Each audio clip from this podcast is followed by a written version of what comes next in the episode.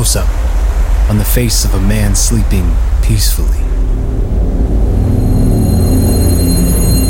His eyes snap open. The camera pulls back to reveal him lying in a pile of black sand. This is Edward. We watch as he stands naked in the center of a giant black cavern lit only by a single beam of light. Yeah. He shields his eyes as he looks up at what seems to be the only way out. Есть здесь кто-нибудь? Есть здесь кто-нибудь? Suddenly, there is movement. Кто там? Кто там?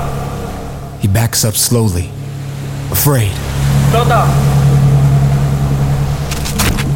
Покажитесь! The darkness responds. Покажитесь! Покажитесь! Покажитесь! Покажитесь! Покажитесь! Покажитесь! Покажитесь. My name is Mike Pecci, and what you've been listening to is a small moment from my new sci fi horror film, 12 Kilometers. It's a project that took over three years to conceive and create. Now, that's hundreds of complicated little steps accomplished over thousands of tiny little moments. That is what filmmaking is to me. It's an art form that is a collection of life experiences, a calculated series of steps completed one at a time. It requires patience, focus, and living a life surrounded by the process. This podcast is a meditation of sorts, a deep look into the steps that I've taken to be a filmmaker and photographer. We'll talk to other filmmakers, musicians, writers, technicians, and maybe even a few chefs, basically any artist consumed by their craft. I invite you to join me as we dig deep into how to create, how to stay inspired, and most importantly, how to fall in love with the process.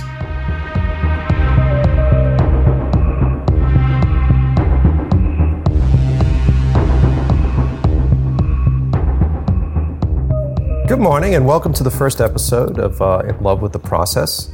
Uh, today I'm hanging out with my new assistant, Dave Apostolides. Uh, Dave is doing an internship with me for this year for your film course, right? Yeah, um, it's actually cool because it uh, I get to take the place of a course at school. Pretty pumped about it. Hopefully, I'll give you some good experience. Here's your first tip. When we're recording anything, interviews or whatnot, shut your phone off. That is a great tip. All right, well, this is perfect actually, because uh, I'm excited to have you work with this podcast. Uh, it'll give you a chance to sort of hear stories from uh, some of my friends, other professionals, um, and hopefully it'll just round out your learning experience in general. Um, so let's just get to it today. Today, I just really want to just sort of get to know you, uh, have us get to know each other. Um, and I want to know what it is that you are working on right now and what it is that you have worked on. And then ultimately, you know, where, where do you want to be? Like, where are you headed towards? You know what I mean? cool. Yeah. Um, I mean, what I've worked on. So I just started a film club at school. Uh, that started last semester, and at first it was kind of daunting because I have all these. I'm a junior here, so I have all these like younger freshmen and sophomores coming in, you know, trying to learn from me, who's still trying to learn myself. Um, so you know, it's in a way it's sort of like the blind leading the blind, but maybe I'm like just legally blind. Um, Uh, it, it's still the blind leading the blind at this point. yeah, I think I think no matter what, um, I, I heard an interview with uh, Clint Eastwood, and he's like in his late 80s at this point, mid late 80s, uh, and he's still learning about the business, and he's still trying to figure out the process. So I think you're always gonna feel like you're the blind leading the blind. Um, it's been going good though, and we produced a couple short films uh, last semester. We did some uh, commercial work around school, which was cool because it, you know, gets people in the in the thought process of working with clients. Um, and right now, I'm working on a political documentary set to shoot in the summer. So we're doing some of the preliminary work with that.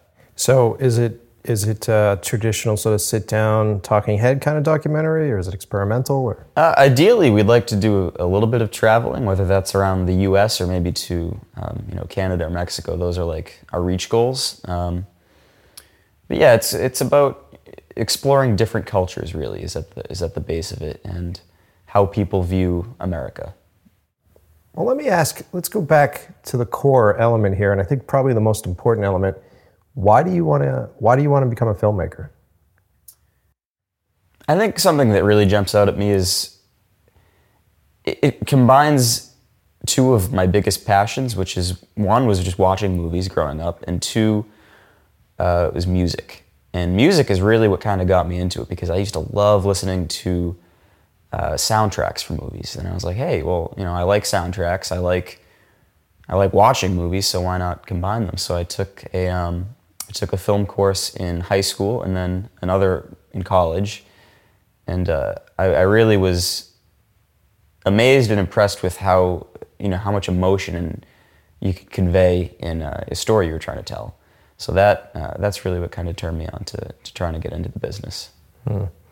And uh, ultimately, is it essentially? So what you're saying is that you're passionate about film, like you really love watching movies. Is uh, I guess what I'm trying to ask, in probably the rudest way possible, is uh, I, I, think there's a lot of reasons why people uh, do this business, and I think that uh, some folks are in it uh, because they genuinely love to tell stories, and then there are folks that are in it because they're looking for a way to impress the people that are around them, and some folks are in it for like some sort of uh, emotional stuff. And, and I'm not naysaying any of it, but it just sort of puts me in the right place with you, understanding, you know, what it is that you want to get out of it, and uh, you know, ultimately, what makes you happy about it. Because I think the the process of becoming a director, becoming a film, filmmaker is such a long, uh, sometimes disappointing, um, most of the time pretty damn rewarding process, but it takes a long time.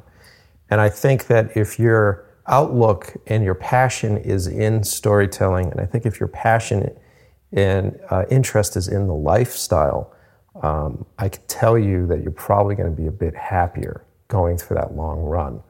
Um, so yeah, that really wasn't a question. That was more of a statement.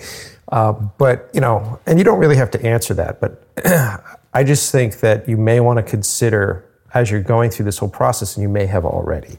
You know, what is the reason why you want to do it? Because you're ultimately going to be giving up a lot of things. You know, you're you're going to be giving up money. You know, for a long time and maybe forever. You know what I mean?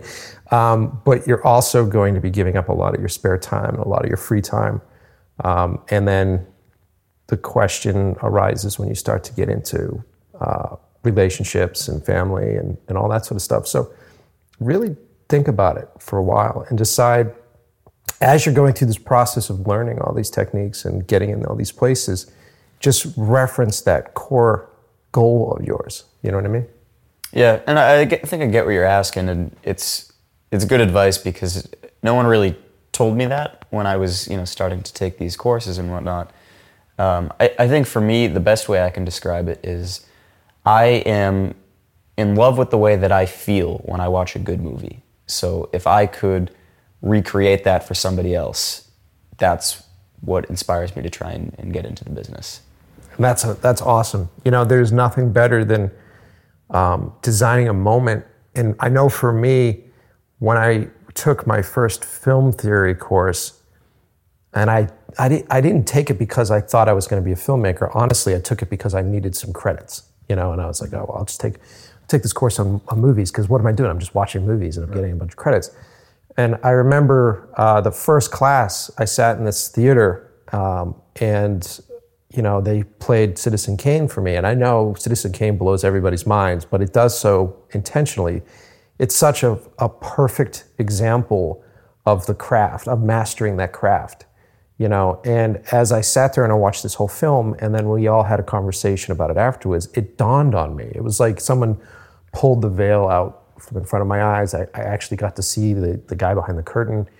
And I was like, holy shit, someone is actually in charge of picking out the outfits for this. I didn't even think about that. And someone is in charge of recording sound and someone is in charge of what the pictures look like and, and how do they even capture the pictures because i was so blissfully in that uh, audience mentality where it was another reality i would sit down and watch this thing and this is you know pre youtube this is back when uh, there wasn't so many behind the scenes and the audience wasn't you know freaking out over whether or not it was cgi or, or reality i mean when we went and saw Jurassic Park when we were kids, I, my, my first question was like, how the fuck did they grow dinosaurs?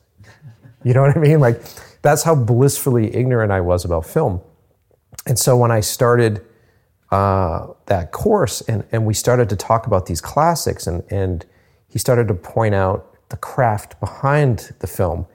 And then you start to acknowledge, like, hey, look, when I feel this, I feel this because of the music, I feel this because of the performance, I feel this because of the camera angle and the color and all this stuff. And, and my brain just sort of like, like expanded and my heart swelled for it because uh, I had grown up loving comic books and thinking that I was going to become a comic book illustrator. Uh, and then I, I didn't get into film school because I'm a terrible student. And you'll, you'll get that by my vocabulary and what a dumbass I am. But um, I, uh, after that, I went to work for a music store and I started to listen to music and started to play music for my friends. And I was really excited about introducing new sounds because I really liked the emotional connection that everybody had when they sat around and listened to an album. So I thought at that point that I was going to get into radio. So I ended up going to school for radio broadcast. And the first time that I had my own radio show, which was like a three o'clock in the morning, you know, public access program, uh, I got into a fight with the program manager there because they had all the CDs on the shelf, and each CD had a little tiny colored dot on it. And he would say, at every top of the hour, every 15 minutes, you play all the CDs with a green sticker. You know, bottom of the hour, you can play all the CDs with a red sticker.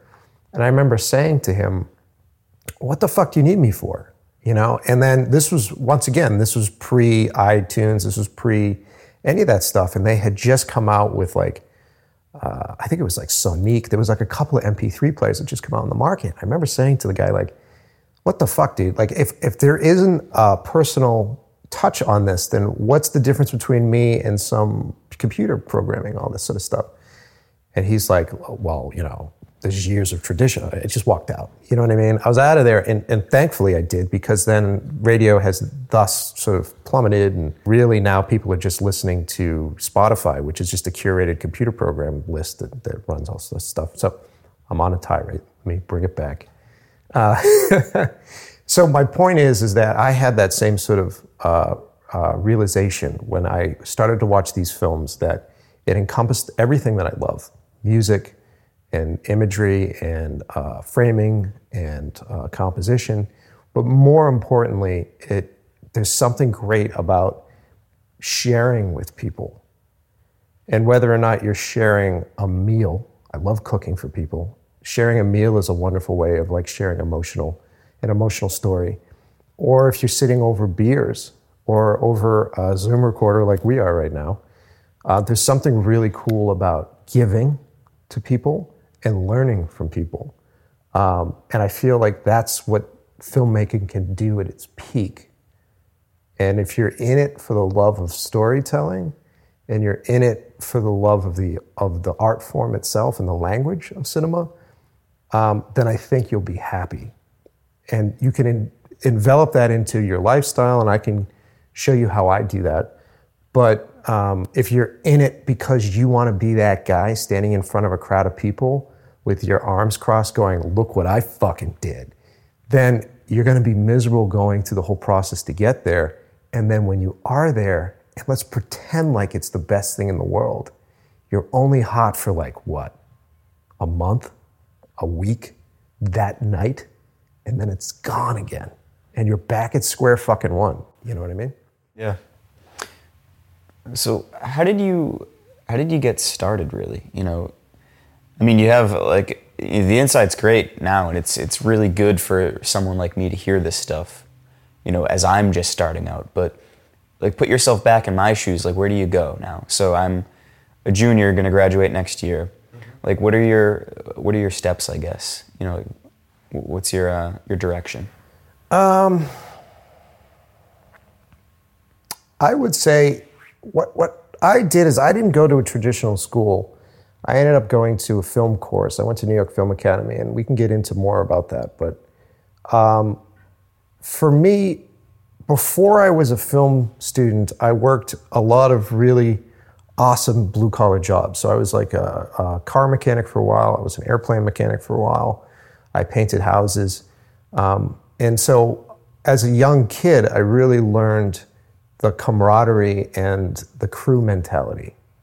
And coming out of film class, I learned that there were all these other positions, all these other key positions that I needed to know more about, uh, especially if I thought I was going to be a director. Because to me, a director is like the guy who runs a submarine. You know, he's the captain of a submarine, you know, and he needs to know what everybody on that ship does. He needs to know that when he calls out a command to do something, it will take this much time and this many people and all that sort of stuff. Um, and so my first step was really trying to learn everything that is involved with making movies. Um, I got out of school immediately and directed my second short film, my second big short film, uh, and worked on rallying together the creative people in my hometown and, and learned. At the time, I was living on Cape Cod, and I learned down there that my resources were really slim. Um, and I eventually moved up to the city. I moved up to Boston because there was a small film community up here in Boston. And I made sure to embed myself with them immediately, you know, um, which is kind of what you're doing right now, which is a, which is a great step. And then uh, I just, whenever I worked on a film set, I started very small and I, I got in as an assistant or I got in as a lighting technician. Uh, and whenever I worked with these folks, I would always make time to figure out what they were doing. Because when you're on a film set, there's so much spare time. There's so much downtime. It's usually like, hurry the fuck up and go, go, go, go, go. And then you sit around for like, you know, two hours while they're trying to figure this shit out. So I would get on a film set as an assistant for lighting tech or like a grip. And then I would go over and hang out with the sound mixer and throw on a set of headphones and listen to what the performances sounded like and I would watch how he mic'd people up and how he actually communicated with the director. Um, so, long story short, the best way to learn about how movies are made is to physically go out and get on sets and do that, or go out and become an intern for uh, like a production company, or um, go out and become uh, an assistant for a producer, or uh, finding a director is pretty tough sometimes because directors are pretty secluded, but um, just get out there and see how it works. And if you are going to go out and do a PA, a lot of people look down on PAs, and and I think that that position is one of the best to be in because essentially uh, you're almost invisible, so you can go wherever it is that you need to go, but you're also completely relied upon, especially in emergency situations or you know, hey, we, uh, we need you to go get this because the whole set shut down, or uh, you know, that asshole in the window won't shut the fuck up and it's costing me money. Can you go convince somebody to stop talking? Um, it's it's a great place to be because you can learn a lot. You know. Yeah. So that's a lot of like real world experience, and that's you know, it's hopefully what I'm going to be doing more and more of. What did you take away from school most? From school? Uh, well, when I went to school in New York, um, it was a weird situation for me because I, um, I went to to learn how to be a filmmaker in a city that I didn't have any connections in, and so it forced me to become a producer. And so I think when I went to my school, they taught me how to use a camera. I shot like 16 millimeter black and white film and uh, I also edited with Steenbeck, so I, I, learned how to cut the old way, which I still utilize that. Because when you're cutting film, you're it's such a pain in the ass to do cuts that you're actually pre-planning your edit more so than now when you're on a non-linear edit system where you can do whatever the fuck it is that you want to do. So there's a lot of little techniques that I that I still use all the time, but the biggest one really was how to stay self motivated, how to be a producer, and how to get things from people when you have no money. Uh, and I use that stuff weekly. yeah. I think motivation is a big one. Um, you know, just like judging off of like my peers at school and, um, you know, the kids my age that are trying to, you know, kind of find their way. Uh, motivation's tough, man. It's like, It, it's just for me. It's like you know, it's like that never-ending battle. To, and I'm you know I'm just getting started. So like, what do you do? Like if you hit like a big roadblock, and like how do you keep yourself? How do you overcome that? What do you do for motivation? motivation is tough. I mean, there's that whole uh, do I go to work today or do I sit and binge on a Netflix series? Or, you know, do I sit down and work on a script today or do I go out and have beers with somebody else? Um, the biggest motivation for me ultimately is fear. Straight up. Like every day that I don't have to go back to being a car mechanic, every day that I don't have to go back to being a house painter, uh, I have to earn every day that I'm not doing that. You know, and so I have constantly sort of buzzing in the back of my head daily what have you done today? Like, what is it that you've done to be a better director today? Because in the long run, the only person that's going to make me a, a director is myself. Um, and if you're not working for a company, if you're not working for uh, in a nine to five position where you have to show up and you have to pr- like actually create shit or, or, or finish a task, it's really fucking hard to stay motivated. Um, one thing that I do all the time that is so simple is I wake up in the morning and I write out a to do list. And it's the dumbest thing in the world, but it fucking works because you just you make a list of shit that you got to get through the day and often that list is something that you can't accomplish because it's way too much um, and my advice is don't put lofty shit on your day-to-day list like today become a director you know what i mean like mix your list up with stuff that you got to get done like hey, i got to cut a reel or you know i got to do some research on this character or I gotta uh, spend some time social networking and tr- trying to get a job for the portion of the day. But also, I gotta go to the bank today and deposit some money. I gotta, you know, I gotta call my mom. You know what I mean? So that way, you have a list that you can get through, and by like you know seven o'clock at night, you're you feel like you've accomplished most of that list. But I think it's almost a metaphor for how to make a big project ultimately you're taking the big goal, which is being a director, and breaking it down into the tiniest tasks, and then daily working on those tasks. And if you're if you're making t- baby steps to get to that point, then you know five years go by and, and you're five years closer to doing it. You know. I think that's a, a good point to not put the lofty stuff on there because you start, you know, you have this, uh, be a director, you know, like make a film today. Well, well, then you look at that and you're like, shit, no, I can't do that. but I mean, it's already hard enough. So why why why put roadblocks up for yourself? And I think a lot of people do that. A lot of people uh, don't know how to process that fear because that fear is real, and that fear is going to kick in, especially when you're relying upon it to make you money, which is a big fucking thing. And then uh, having to make rent and having to survive. Uh, if you're not lucky enough to sort of make money doing it in the business, it starts to become a fucking roadblock for you. Um, and so then people get all crazy about their lists because then they're like, well, shit, I've, I've only got like, you know, three hours to do this today. So I, I gotta, I gotta make it. And you're like, okay, dude, just chill out. Break it down into the simple, simple, simple tasks and then just do each one of them. You know what I mean? Yeah. And it's a lot of times I find myself uh, like it's sort of like fighting myself on that mentality because in, a- in a sense it's like intuitive to know that like yes my goal is to become a director my goal is to make a film but i can't do that today so you know that but it, it it's like you feel like or for me at least i'm almost like uh, like sort of running out of time or like you know stuck like behind the eight ball and it's like well i gotta just i gotta do this and it, it's it's stressful man and um Hold on. How old are you? 20 Fuck you.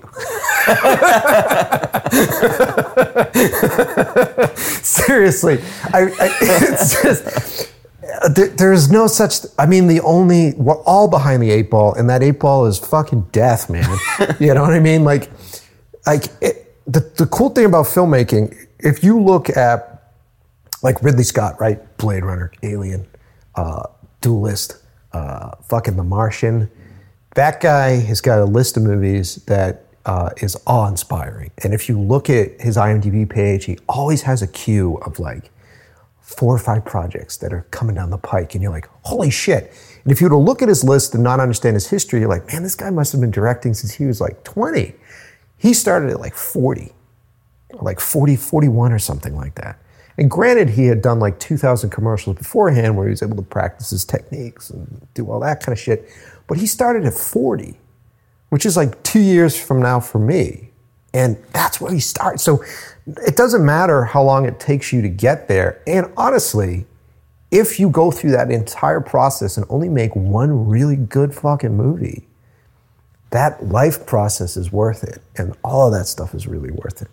You know what I mean? So, I, yes, I understand that fear.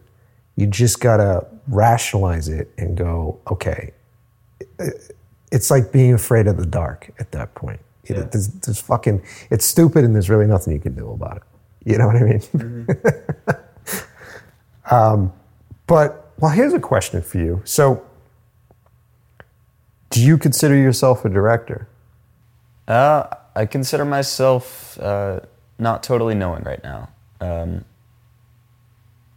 right now, I'm in a I'm at a point where I'm still trying to learn about each job that you know is required to to make a successful film or production or documentary or whatever you want to call it. Um, honestly, I, I, I like uh, post a lot. I like post because you know in the projects that I've done in the past, my buddy and I have kind of split uh, directorial duties. Um, just because we don't really have a whole crew there, so we got to do like everything. And I like post because you know he he was the DP and he shoots everything, but you know when I sit down to to edit, I kind of have control over how the pieces come together to tell that story. So uh, you know I'm, I'm still learning, but that's that's kind of what I've, I like about post right now.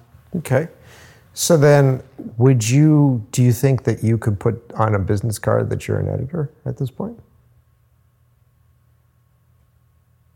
It's a loaded question. Yeah, but It's a loaded question. It's a trick question. And the answer is that yes, you can. Like I've seen the movie that you guys have done. It's great, you know, and I've seen your skills so far working with you on the short amount of time that we worked on it. My point is is that when you decide that you're going to be a director or you decide that you're going to be an editor, then you have to start thinking that you are one. And you have to start thinking that this is my goal and this is what I'm doing and, and this is what I might get paid for it or, or not. But no matter what, I am this now. And I think that mindset will put you on the right uh, path to get there. And, and granted, you're a young director or, or you're learning and you're still figuring it out. But if you were to sit in a room with people, and I've seen your guys' uh, documentary that you did, um, you're you can sit there and go, "I'm a director," because you've done it and you've made that decision to do so. So for you, does that happen?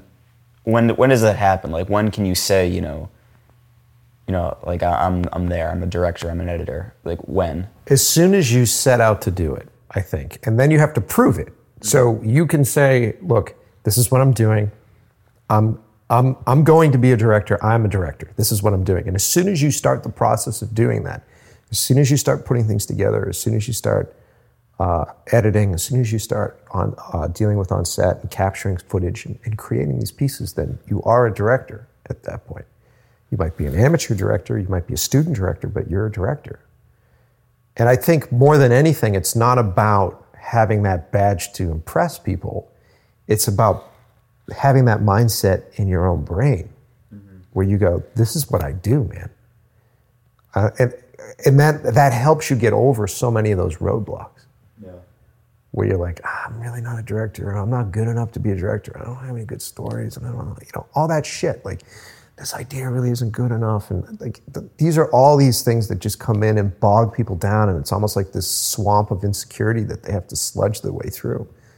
And I think the best way to get through that stuff is to just sort of set out and go, I'm a director, or I'm an editor, or uh, I'm an actor, and then when you when you that's your sort of lighthouse focus point, you just make your way towards it.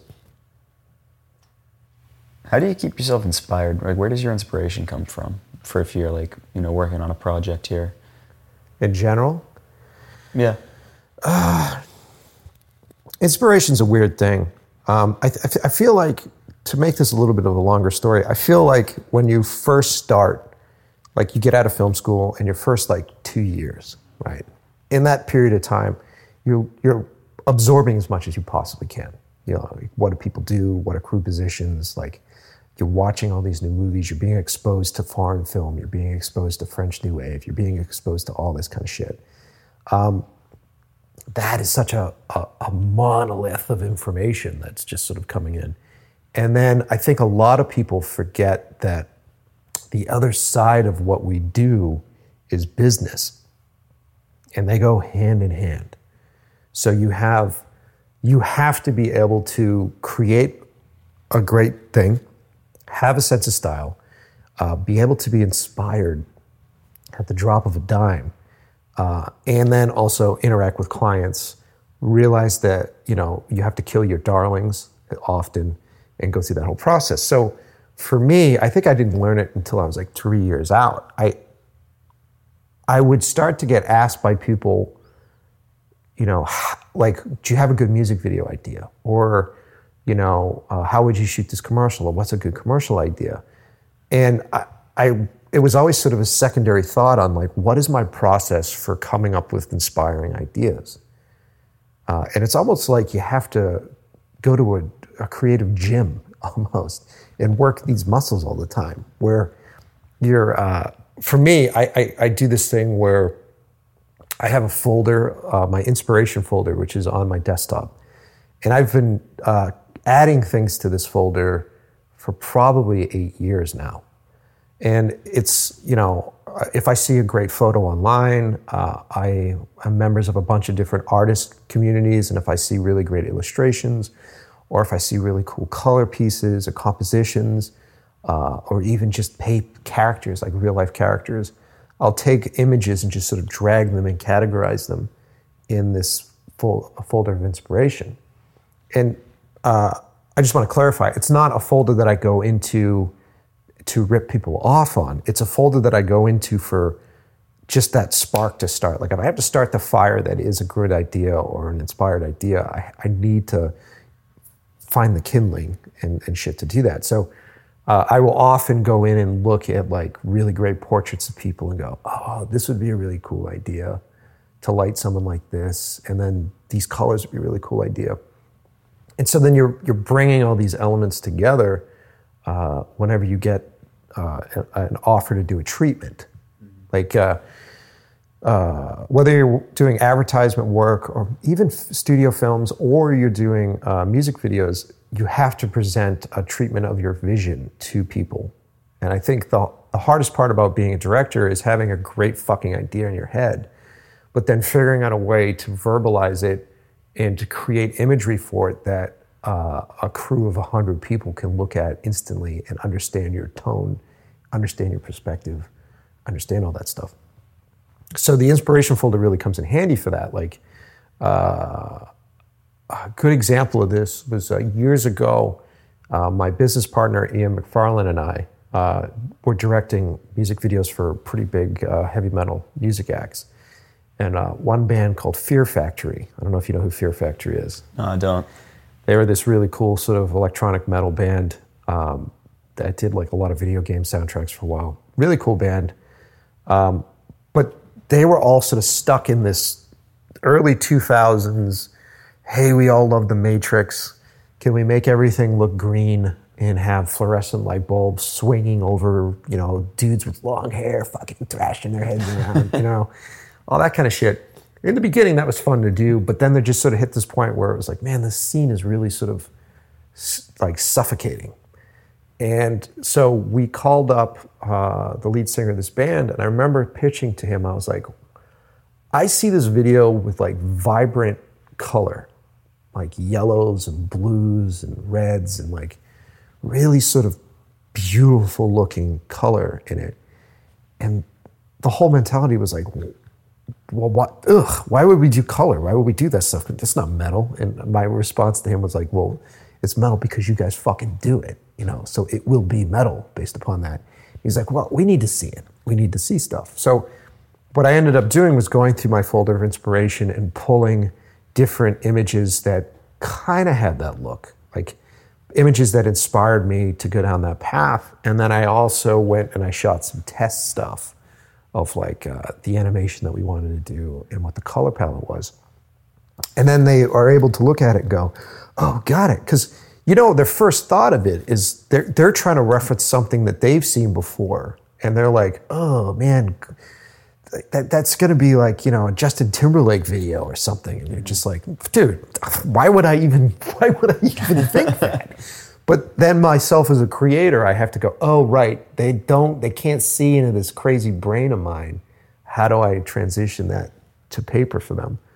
Um, and I'm, it's, we're sort of went off on a little tail here, but it all comes back to where does inspiration come from? I think you got to just do your homework. I think you should put together uh, an inspiration folder of sorts, whether or not it's a folder or it's a stack of magazines or it's a fucking shelf with books and shit, um, and constantly be putting that stuff away. Also, all the time, you, I come up with ideas that I don't know what to do with. And you're gonna have the same thing. You're gonna just be in the shower one day and go like, fuck, this is really cool. And I have this really great idea for this and this. And you're just not gonna know where to put it. And oftentimes I would get frustrated because I would try to force it. I'd be like, oh God, I want to do this thing. And how do we make this work? And I just couldn't find a place for it. And I would get really mad about it because it's like, okay, maybe I'm not a good creative. Maybe I, I just can't pull these things off. And what I did was I just started writing them down. And I would just write them in books and, and, and put together, I like handwriting stuff, put together in folders and shit. Um, and then what happens is, is that thing goes away for a little while and it's written down and it's just sort of cataloged. And then if you go back through your books often and you're reading through those books, you find a home for it. Like something comes to you, someone will come to you to do a project. And you go, oh, oh, I had this, oh, cool, that's where this thing belongs. It's here now. And oh, cool, and boom, boom, boom. So I think that uh, to, th- I think the, the notion of of someone being a fucking genius that just sort of sits in a room clean and someone walks in and goes, Make me a soap commercial. And he goes, mm, Here you go. And he just comes out of his mouth. It just doesn't exist like that. I think what happens if you're a good storyteller, you're taking the elements of your inspiration folder, you're taking the elements of uh, previous ideas that you need a home for, and then you're also taking elements from people that you know and from experiences that you live and from tales that you've heard. One thing that um, I've heard you talk about a decent amount since working with you is how is how different this is from other jobs or careers that you could go down. Like, what makes that that lifestyle different for you? This one. Um, well, I mean, the first the first thing uh, you you really have to give up a lot you know? And if you if you if you're in love with like mercedes or bmws then maybe be a producer you know what i mean? But you, as a as a director or a filmmaker you're probably never going to have one of those you know what i mean? Um, i i think the trick is to keep your overhead as low as possible. And to be smart about how you spend your money. Don't get pulled into the whole, you need to buy this gear. Like, you need to own a fucking red to be a director. No, you don't. You're like, you, you need to have a MacBook Pro. No, you don't. It's helpful, but you don't need to have one. I mean, you can have a fucking sketchbook and a pencil and be a director, you know? And I think you just, you also have to be ready to stay self motivated. There is, you don't have a boss, you know, you don't have someone that's like going, all right, it's Monday, be here at nine o'clock and punch in. And then you don't get paid for everything you do. You probably only get paid for maybe, I don't know, maybe the older you get, the, the more you get paid for, but early on, you're probably going to get paid for like 30% of what you do. You know, most of it you're going to pay to do, you know, just for the experience. And that's just the way that the business works. Um, but I, like for myself, like I've given up a lot of different things. Like I still live with roommates. I love living with roommates because I find a it's affordable. B I'm still really inspired. I like to be around people. Um, my girlfriend uh, Gina Manning, she's a fashion photographer, so uh, she's always got projects going on, and, and her and I are always sort of coming together and talking about ideas and inspiring each other. Um, and then uh, I lived with uh, Tony, and Tony has been, he started as my assistant, Jesus, like eight years ago or something. Uh, and he has become such an important part of the work I do and the work uh, Ian and I do at our company, uh, McFarland Pecci. Um, and uh, our other roommate is uh, Jill, and she's a baker. she's totally not in the business, which is great.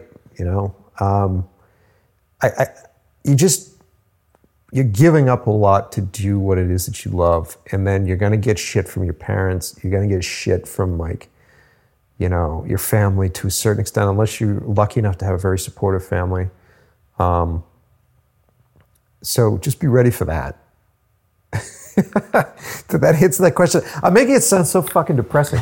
it's not. It's not that depressing at all. I mean, it's a fucking cool life. It- like, uh, sure, okay, great. I, I don't have a BMW. I don't make a ton of money, but in the city of Boston, over the past 14 years, I have literally been able to go into almost every building in this city in one way or another um, from my time as a documentary uh, DP. And I, I did work for Harvard University, and they had a alumni uh, documentary program, which basically was like, hey, people that went here that give us a lot of money, check out all this cool stuff that we're doing, you know. But the cool thing about it was is that we got to go and do the first piece on stem cell research ever, or go in and do all these different things. So uh, to to to shorten it up, I, the experiences that you get uh, people that have these high paying jobs and bankers, whenever I go do a commercial for them, they're always like, wow, your life must be so cool. And I'm like, dude, you made this year probably three times the amount I made. And they're like, yeah, but your life sounds so fucking cool, you know? And it's true, it is. It's fucking awesome. and that's really the stuff that you don't you don't learn in school you know i, I haven't really heard from you know a course and that's not to discredit what i have learned because you know i think a lot of the like the, the theory stuff is definitely important and i you know can't really do that on my own but it's no one really talks about the the process of getting there they always talk about the goal like you know what do you want to do you want to be this job well, you know, this is what you're going to have to do to get to that job. But they don't talk about the the other stuff that kind of gets like, you know, yeah. glossed over. Yeah, I mean, I they they didn't teach me that stuff either when I was coming out of it. And then these days, luckily, I just went to a very short film program, which I paid off immediately. These days, I, I feel so bad for uh, students that come out with like massive fucking student loans, and you're just like, dude, you're not to get paid in this business for a long fucking time, and you're to have to deal with that student loan shit. It's like, and not to scare you, man, but uh, that stuff is like, it's it's a fucking highway robbery. And and when I when I see these advertisements for these film fucking schools and shit, and I'm like, you're an ad, like you guys are stealing from these kids because it's not like you go to school and you're going to become a fucking uh, uh, biochemist or like a, a pharmacist or something that when you step out of there, it's like, okay, cool, I'm making some loot, you know. And then you know the plan is that I'll pay off my student loans in like f- ten years or five years or something. Like this is this is like, all right, I, I literally walk out of here and I go to work for fucking free, you know. And I, I just think it's a fucking sin. I this business, I think there are two sides of it. Yes, film theory, super important. Understanding the language of cinema, understanding the structure of story. All those things, you either have to be motivated to read about them and learn about them, or you got to go to classes and learn about them. That's important. But then the technical aspect of doing filmmaking, Like if your goal is to be a gaffer, or if your goal is to be a sound mixer, or if your goal is to be any sort of like a, a wardrobe person, there's a lot of stuff that you can learn from the film theory. There's a lot of stuff that you can learn about color, composition, all that kind of shit. But go fucking work. Like go work. It's like you almost wish that there was more of a mentorship for this business. It's it's almost like plumbers, where like if you're going to be a plumber, you actually have to spend time with a with a I forget what they call it. Like it- it's not a mentor, but it's similar to a mentor, where you have to uh, go and spend enough time working underneath like a licensed technician. Uh, it's apprenticeship. That's it.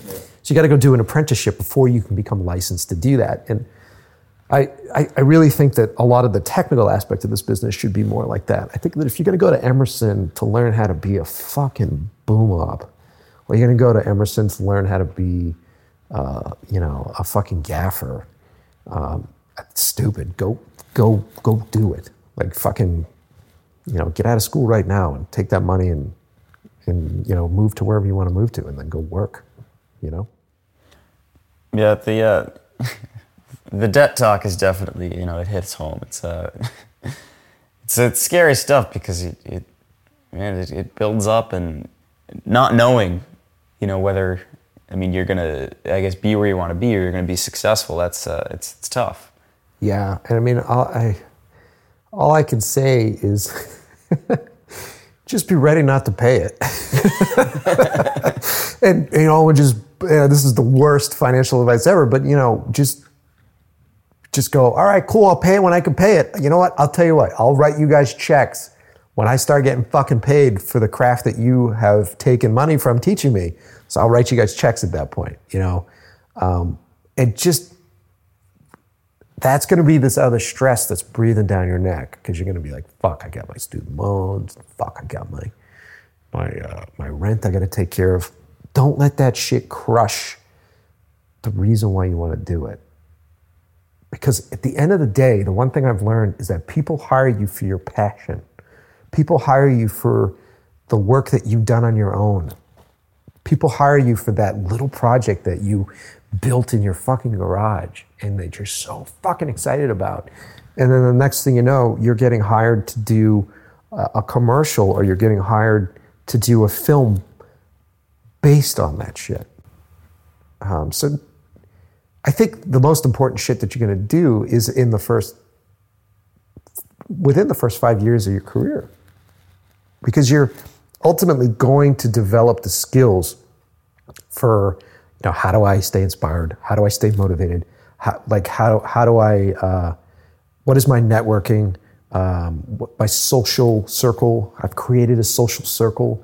All that shit is going to be the stuff that you rely upon when you start getting those bigger jobs.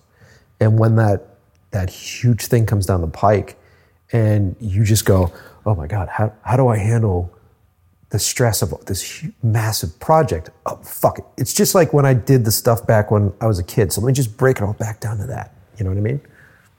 Does that make sense? Yeah, no, it does. It's uh, it's really good advice.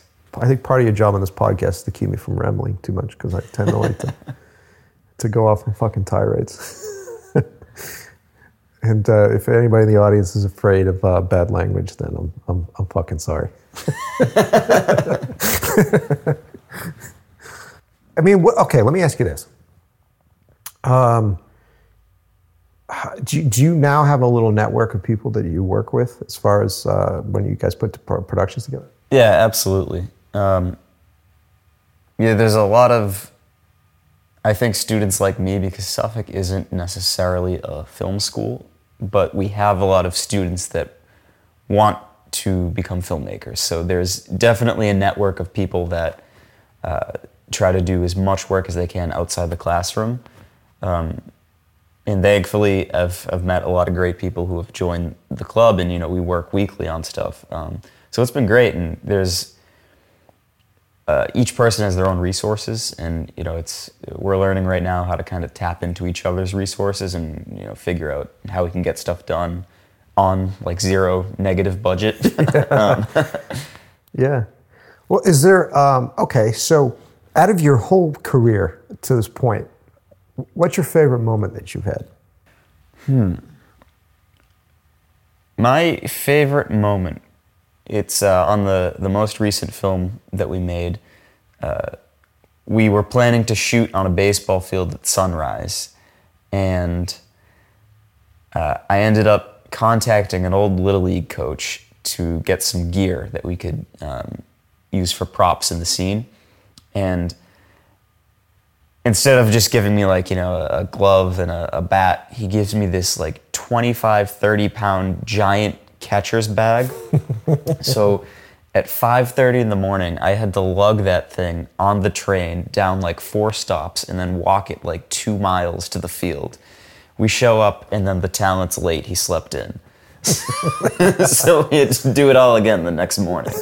And it sounds really shitty but looking back now it was really one of the funniest memories i have.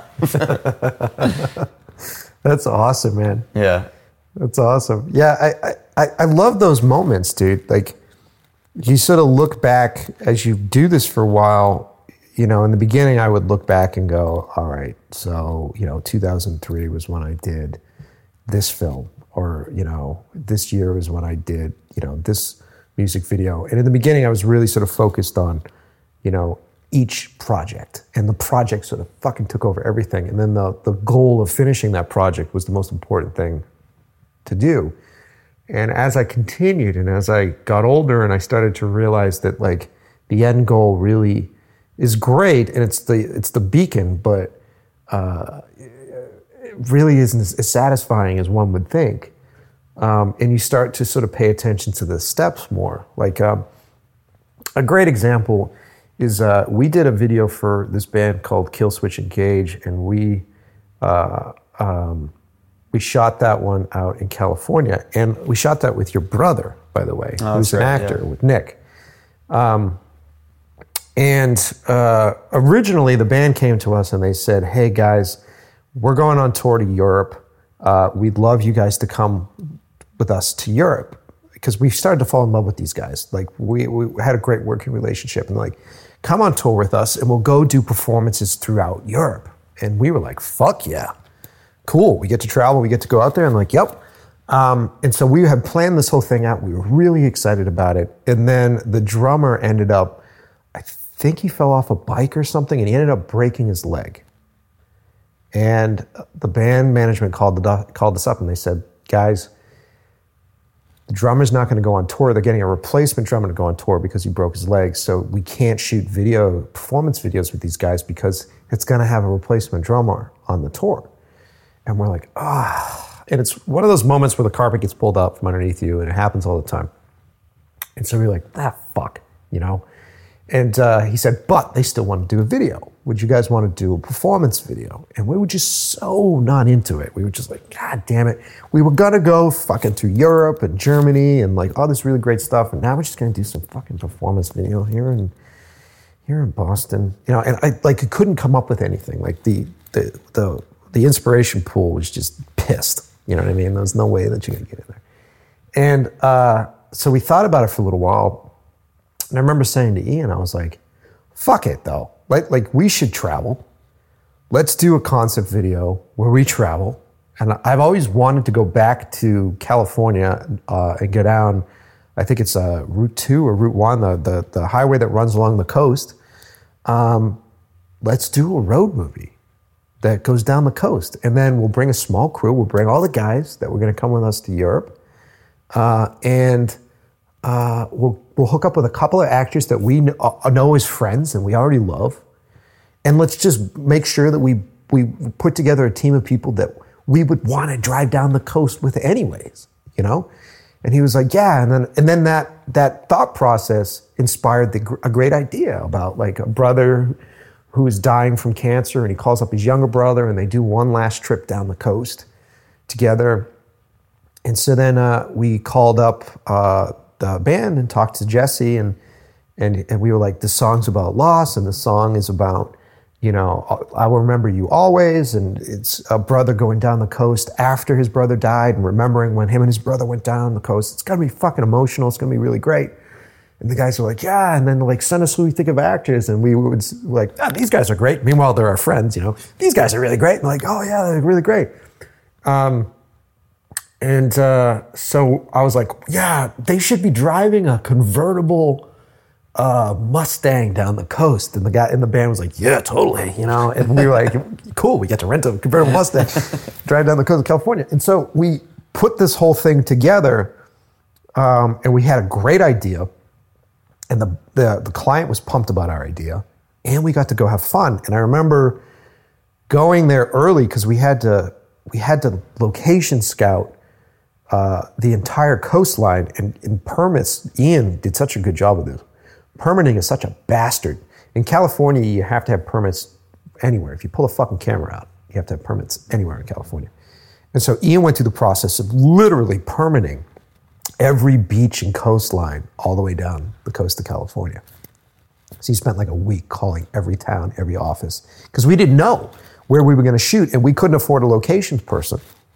So what we did is me, Tony, and our buddy Jarvis, who's the DP, we flew out a week early, rented the car, and drove up and down the coast of California probably six times and location scouted every beach, every nook, every cranny, and went on this trip together. And so we sort of went on a road trip before your brother got there and the actor got there. So we had already lived the music video.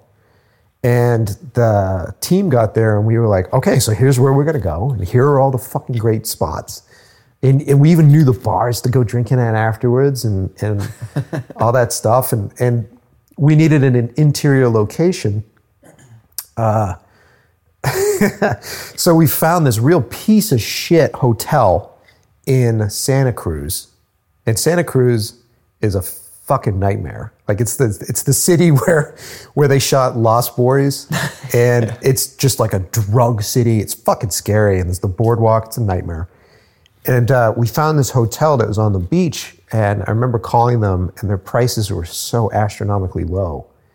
And I called them up on the phone, and the uh, the owner of the place goes, "Hey, um, do you guys want the uh, the bridal suite?" And I was like, "Yeah. Well, how much is a bridal suite?" And he's like, "Oh, it's you know, it's mono, it's like a hundred bucks a night." And I was like, "Yeah, fuck, yeah, we'll get the bridal suite," you know.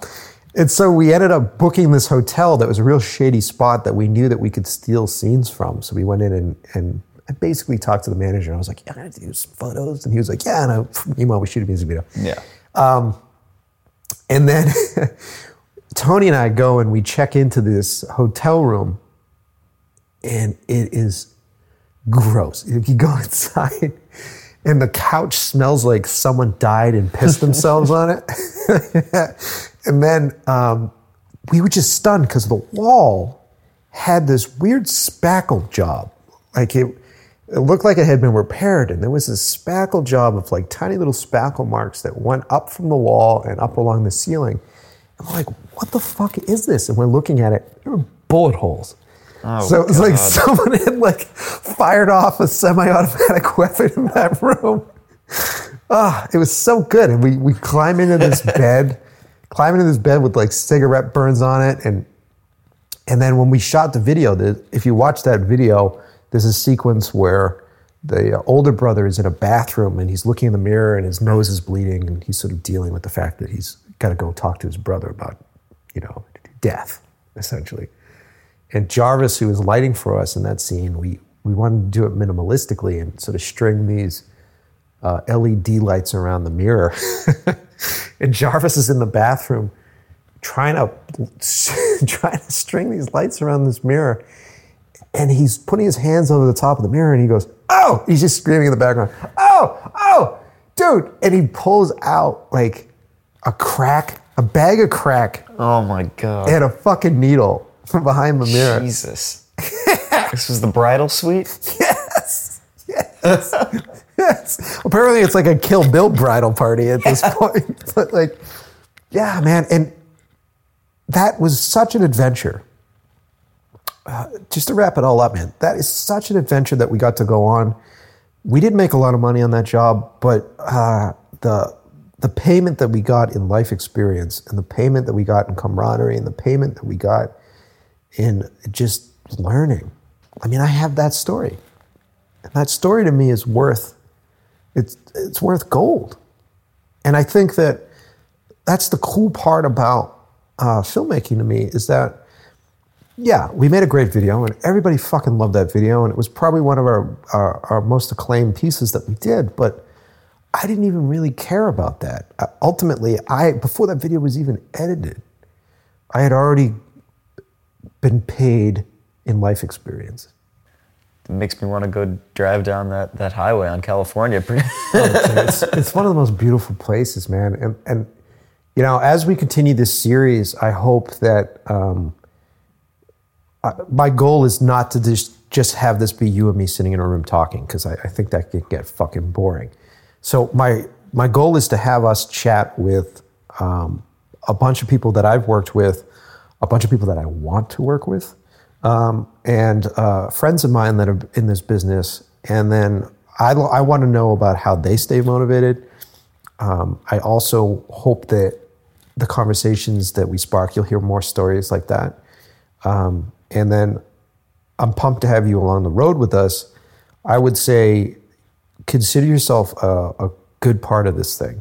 And at any time or any point, you're more than welcome to jump in and ask questions. And I'm going to introduce you as a part of this thing for that reason, because I just don't want this to be a couple of, of middle aged veterans sort of sitting in a room talking about the good old days. Yeah. You know, fuck that. You know, so I'm pretty excited about where we're going to go. And I think for the first episode or the second episode, if we could see this the first, I think we should talk to my buddy Sridhar Reddy, who I went to film school with. And I think that'll give you uh, a better idea of how things started for me, at least, and things started for him. And he's fucking awesome, man. He's a filmmaker. He's done multiple features. Uh, he owns a publishing company. They do comic books. Um, he can really give you some really cool insight and stuff. Cool. Well, I'm excited to be a part of it. Yeah, man, I'm pumped you're here too. Um, and I think this is probably a good spot to stop. Uh, so that's our first episode. So those of you at home, um, I think we're going to try to do this uh, once a month, uh, just because you know we all we're filmmakers, so we're doing other things at the same time. But we're going to try to put it out regularly for you guys, um, and uh, let us know what you think. And, and uh, thanks for listening.